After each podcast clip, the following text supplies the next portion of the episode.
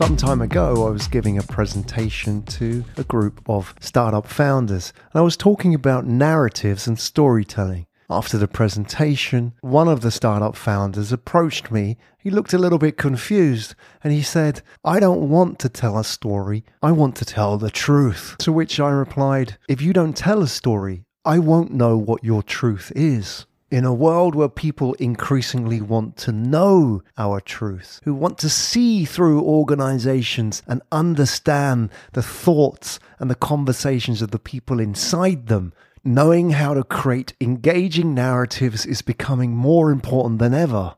The most engaging narratives are not found in PowerPoint and bullet points. So, what is a narrative? A narrative is a story, it's a series of connected events. That's why all stories, whether it's in Netflix or in a book, are told in chapters, in episodes. Think about a book. Why did you pick that book up in the bookstore? Well, you look at the cover, you turn it over and look at the back, the blurb, as they call it in the industry. That blurb is super important. It defines the reason why you're going to pick that book up and read it. So, in the bookstore, you open the book and you start reading a few pages. This process is no different from how people consume podcasts today. They find a podcast on Apple Podcast or Spotify, they listen to it, and then, if you're lucky, they subscribe. Now, if you go back to the Gutenberg printing press, the book publishing industry is over 500 years old. However, podcasting is young and new, and that means they haven't quite learnt by trial and error what works and what doesn't yet. Although in the last couple of years, podcasting models have evolved fast. The most successful podcasts today have learnt the best of what works from the world of Netflix, book publishing, and music. And right at the top of that list of things that work in the world of publishing is narrative.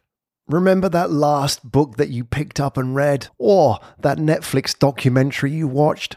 How did it present the content? Was it dry fact and bullet points, or was it a journey?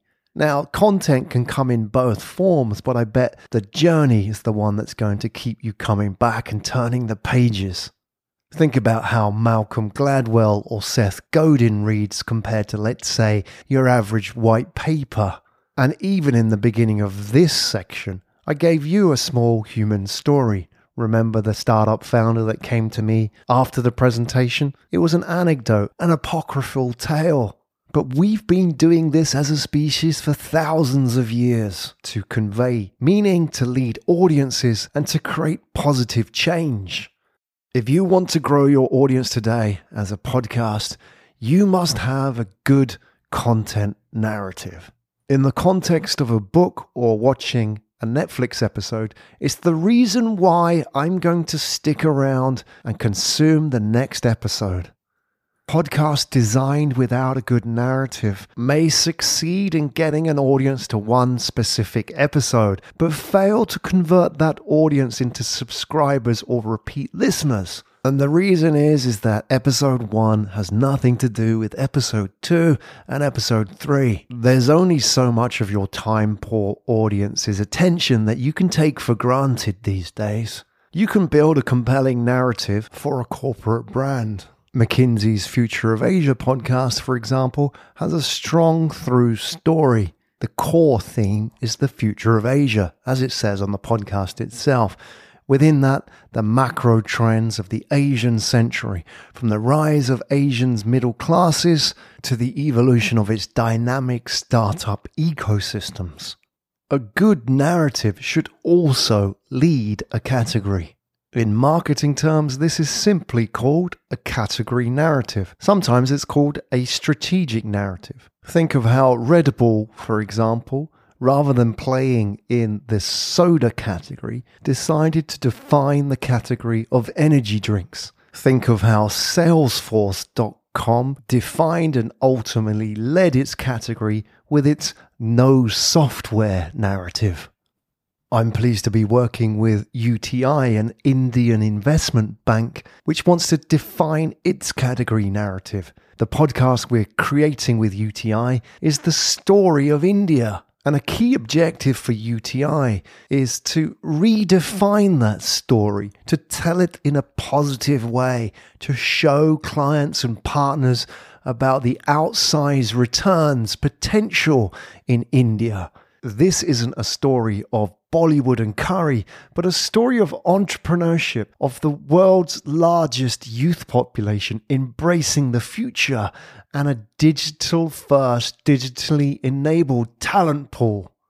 Great storytellers know how to tell stories. It's a skill, it can be learned, and it's one of the things that we work with our clients on. One of the things we've learned as an agency over the years is a good ear for understanding how to take an idea and turn it into an engaging story. That doesn't mean fabrication of fact, but it means delivering content, fact, and information in a meaningful and engaging way. Think of, for example, the effectiveness of creating change with a story like flattening the curve that's a story. It's not once upon a time, but like all stories, it involves change. Think of the different results that we would have achieved in public healthcare policy if flattening the curve was presented as a PowerPoint presentation.